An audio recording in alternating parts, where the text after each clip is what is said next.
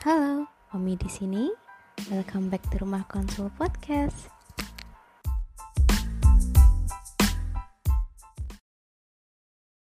Halo sahabat Omi, apa kabar nih? Semoga kalian dalam keadaan sehat terus ya. Kembali lagi nih bersama kita di podcast uh, kesayangan kalian semua nih dan podcast tercinta kita. Untuk kamu nih yang baru pertama kali join di podcast Rumah Konsul kita, uh, saya ucapkan uh, selamat datang. Uh, uh, ada sebuah pepatah itu mengatakan bahwa tak kenal maka tak cinta begitu ya. Tak cinta maka tak sayang gitu. Oleh karena itu aku pengen kenalin diri dulu nih nah. Uh, semuanya uh, kenalin nama aku Zaki Ainurido biasa dipanggil Zaki gitu. Saya salah satu intern dari rumah konsul yang bakal uh, nemenin kalian untuk beberapa menit ke depan begitu nah. Untuk itu nggak uh, asik kali ya kalau aku cuma ngomong sendiri gitu. Nah, kali ini aku akan ditemenin oleh salah satu bintang tamu yang cukup menarik dan saya nanti akan membahas uh, suatu tema yang masih hangat untuk diberbincangkan gitu ya. Oke, untuk uh, Mbaknya boleh langsung saja ya memperkenalkan diri. Halo semua, aku Nadia Safira Biasa juga dipanggil Nadia. Aku juga salah satu intern di rumah konsul. Jadi kali ini kita mau bahas tentang apa nih? Oke, nah seperti yang aku bilang di awal tadi ya karena dia, nah tema kita kali ini tuh akan menyinggung tentang hubungan yaitu uh, tentang love language begitu ya. Itu adalah sebuah bahasa cinta. Uh, gimana nih? Apa sih yang Kak Nadia ketahui tentang love language itu Kak Nadia? Oke, love language atau bahasa cinta adalah cara bagi seseorang untuk mengekspresikan rasa cintanya kepada orang lain. Hal ini nggak melulu tentang hubungan romantis, bisa juga diterapin ke berbagai hubungan lain, misal hubungan pertemanan, hubungan keluarga, hubungan antara rekan kerja. Nah, kalau love language ini nggak didapatkan, seseorang ini nggak akan merasa dicintai seutuhnya gitu rasanya. Oke, wah menarik sekali ya Kak Nadia ya. Nah, aku tuh sebenarnya pernah baca gitu, baca sedikit tentang love language ini ya, bukan Nadia. Nah, itu kan ada terdiri dari lima jenis ya. Nah, aku tuh cuma ingatnya, ya, aku tuh cuma ingatnya dua gitu loh, Kak. Oke, okay. coba kalau boleh tahu sebutin nih, dua yang kamu ingat itu apa aja? Nanti aku tambahin sisanya. Oke, okay, nah yang yang aku ingat gitu ya, Kak ya. Yang aku ingat itu tentang bahasa cinta itu yang pertama ada word of affirmation, terus yang kedua kedua itu quality time. Nah, yang pertama itu apa? Nah, uh, word of affirmation itu adalah sebuah kata-kata penegasan di mana uh, cara mengungkapkan kasih sayang itu didominasi dengan ungkapan uh, kalimat positif seperti pujian, apresiasi atau kalimat yang mengekspresikan rasa sayang begitu kak. Nah, contohnya tuh kayak gimana tuh kata-kata words of affirmation itu sendiri? Nah, oke, okay, nah, uh, semisal nih kak ya, ada teman kita itu yang yang membantu kita waktu kita lagi kesusahan begitu. Dan kita tahu orang itu adalah love lanjutnya adalah word of affirmation gitu ya. Yang kita ucapkan ke dia itu adalah misal terima kasih kamu baik sekali atau saya sangat menghargai apa yang kamu lakukan begitu. Karena mereka itu uh, menyukai sebuah sesuatu yang positif atau kalimat positif begitu kan oke betul. Kalau yang kedua nih love language yang kamu ingat itu apa? Nah yang kedua itu ada uh, art of service gitu ya. Nah, apa itu art of service gitu ya? Uh, adalah sebuah tipe di mana orang senang apabila mendapatkan bantuan dari pasangannya atau temannya begitu kayak bantuan itu nggak harus sesuatu yang rumit, boleh simpel gitu, melainkan bisa diwujudkan melalui hal yang simpel seperti membantu saat mengerjakan tugas atau mengantarkan dia saat kuliah dan lain sebagainya. Yang penting itu adalah kuncinya ada aksi nyata gitu kan. Betul banget, dua yang kamu sebutin itu udah bener semua. Jadi aku bakal tambahin tiga lainnya. Jadi yang ketiga itu ada receiving gift. Orang memiliki bahasa cinta ini merasa dicintai dan diperhatikan saat diberikan hadiah. Nggak harus mahal. Dengan memberi hadiah, kamu dapat memberitahu pasangan bahwa kamu cukup peduli dan memiliki usaha untuk menyenangkannya. Sesimpel ketika melihat teman um, kesulitan untuk melihat dengan jarak jauh dan kamu tahu dia itu uh, apa namanya love language-nya receiving gift. Nah, itu kamu bisa berikan kacamata untuk dia. Nah, hal itu bisa buat dia senang. Hal itu juga bisa memperlihatkan kalau kamu itu peduli dan kamu itu sayang sama dia. Kayak gitu. Oke, berarti yang ketiga itu uh, kita memberikan hadiah gitu ya, ada gift gitu ya kayak. Ya? bebas Yap. gitu hadirin apa pun Eh, seperti yang kakak bilang tadi boleh kacamata atau boneka dan lain sebagainya ya kak ya yang dia sukai gitu ya kak ya Betul banget. nah eh, yang keempat dan kelima apa nih kak Oke, yang keempat itu ada physical touch. Jadi orang-orang yang memiliki bahasa cinta ini senang dengan semua jenis sentuhan fisik. Tapi physical touch ini nggak eh, dalam konteks yang negatif. Jadi eh, contoh physical touch ini bisa pegangan tangan, pelukan, Oke. atau tapukan di punggung. Hmm. Nah, yang kelima itu ada quality time, di mana bahasa cinta ini uh, berfokus pada kualitas waktu yang dihabiskan bersama, seperti menghabiskan waktu dengan jalan-jalan atau main game bersama. Nah, komunikasi di sini tuh merupakan hal penting dalam love language. Kamu bisa cerita, bercanda bersama, sampai ngomongin hal-hal serius sekalipun. Oke, nah tadi udah kakak jelasin, aku udah jelasin dua dan kakak udah jelasin tiga gitu ya. Nah, aku tuh pengen nanya gitu ya kak ya, karena dia ya. Boleh? Boleh nggak? Boleh nggak sih? Boleh ya. Nah, kalau Boleh, kak Nadia ini dari dari 1 sampai 5 ini, eh, kak Nadia tuh yang mana gitu? Yang mana gitu? Oke, kalau aku sendiri itu act of service. Jadi lebih Oke. suka kalau ya setidaknya ada aksi nyata dari orang gitu buat memperlihatkan kasih sayangnya ke kita gitu. Oke, berarti suka di, eh, suka diberi bantuan begitu ya kak ya? Iya, tapi nggak nggak semuanya kayak minta bantuan banget gitu ya. Iya iya iya benar benar benar benar.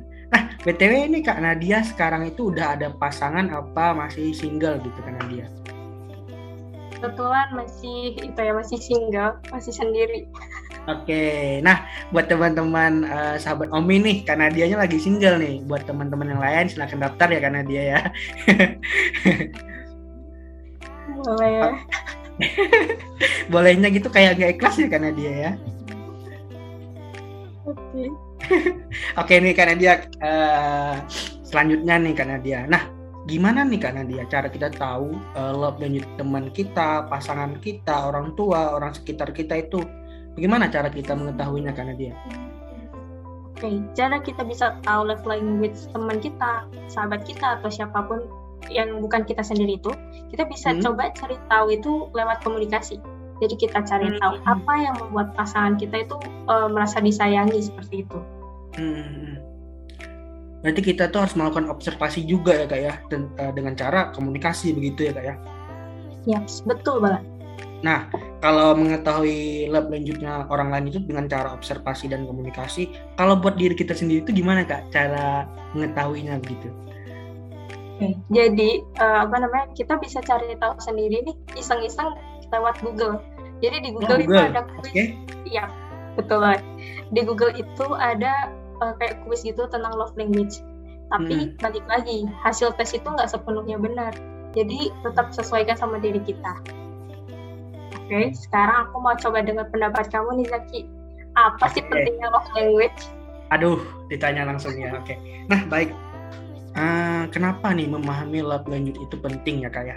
Kalau menurut pandangan aku sendiri gitu ya. Sebab eh, love language itu yang kita dan pasangan kita atau teman kita itu eh, yang kita sering lakuin gitu ya.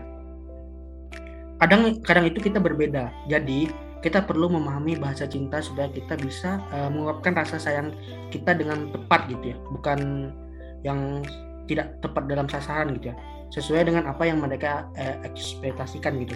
Pertama perlu kita menerka-nerka sebelumnya gitu. Apakah mereka akan suka dan nyaman dengan perlakuan yang kita berikan gitu kak? Oke. Berarti langkah pertama itu memahami ya, agar kita nggak salah arah. Ya benar. Menurut aku sih memahami itu eh, hal utama dan kunci utama sih. Begitu kak. Setuju banget sih aku sama pendapat kamu Zaki. Oke, benar banget.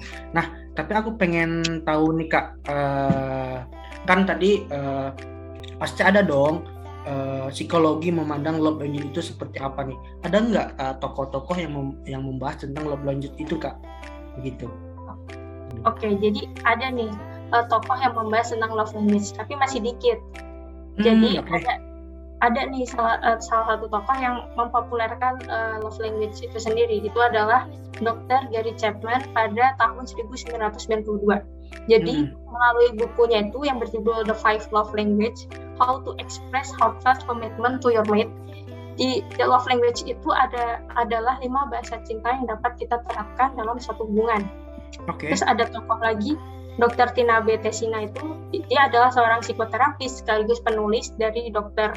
Promet's Guide to Finding Love Today juga menilai adanya manfaat dari penggunaan bahasa cinta untuk mengekspresikan rasa cinta dan kasih sayang. Hmm, Memahami bagaimana oke. cara kita dan pasangan dalam mengekspresikan kasih sayang. Kemudian juga mengerti bagaimana ekspresi cinta kita dan pasangan itu dilakukan secara berbeda. Hmm, Hal oke. tersebut hal tersebut bisa membantu kita dalam mencintai pasangan dengan lebih baik, yaitu dengan cara yang sesuai dengan apa yang mereka sukai.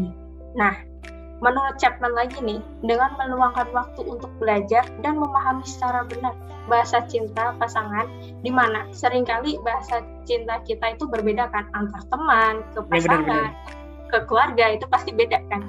Beda-beda. Nah, ketika kita tahu nih eh, bahasa cinta kita itu eh, beda-beda nih, kita bisa buat hubungan itu menjadi lebih kuat. Kita bisa sesuaikan dengan si orang itu sendiri. Oke. Nah, Kak, uh, jadi satu lagi nih, Kak ya. Jadi menurut Kakak tuh lebih baik kita itu cari teman atau pasangan itu yang memiliki love uh, language itu sama atau berbeda gimana nih, Kak? Jadi eh, menurutku sendiri ini cari teman atau cari pasangan itu nggak harus sama kok. Kan eh, kita diciptakan itu juga masing-masing eh, berbeda-beda kan. Berbeda ya, Kak ya? Ya beda semuanya. Meskipun kayak kita lahirnya kembar nih, kita lahirnya cuma beda satu menit dua menit, tapi pasti ada yang beda. Entah itu di bagian apanya itu pasti beda. Nah di sini perbedaan itu nggak selamanya negatif. Jadi eh, kita bisa sesuaikan dengan eh, si pasangan kita atau si teman kita. Yang terpenting itu komunikasinya sih.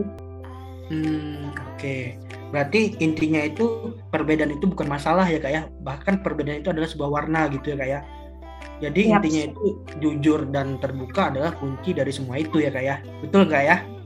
Betul banget. Betul banget. Jadi eh, jadi eh, love language itu nggak harus disamain. Kalau kita misal ada eh, ada si pasangan kita act of service, tapi kitanya sendiri tuh anaknya yang apa namanya quality time itu kita bisa kompromikan, kita bisa komunikasikan dengan antar pasangan kita atau teman kita seperti itu. Yang terpenting adalah jujur dan terbuka. Oke, nah Kak, sebelum kita tutup nih guys, sayang sekali nih Kak ya. Sebelum kita tutup nih, ah, aku pengen denger nih ah, closing statement dari Kak Nadia tentang ah, love language ini bagaimana begitu Kak? Oke, jadi seperti yang aku udah bilang tadi ya, untuk Hmm. cari teman atau pasangan itu nggak harus sama love language-nya. Perbedaan Oke. itu nggak selamanya negatif. Dan Mm-mm. memang setiap orang itu tuh nggak ada yang sama persis nih bentuk wujudnya dan lain-lainnya itu nggak ada Bener yang sama banget persis. bener banget. Nah, pasti ada yang berbeda kan. Oke, Bisa jadi itu eh, dengan ada perbedaan love language itu bisa merubah eh, malah bisa nambah warna nih buat hubungan antar masing-masing Hmm. orang. Nah, selama masih ada komunikasi dan kompromi, love language itu bakal menyatu dengan sendirinya. Satu tips lagi, coba ubah, boleh boleh. coba, nah, coba ubah pola pikir.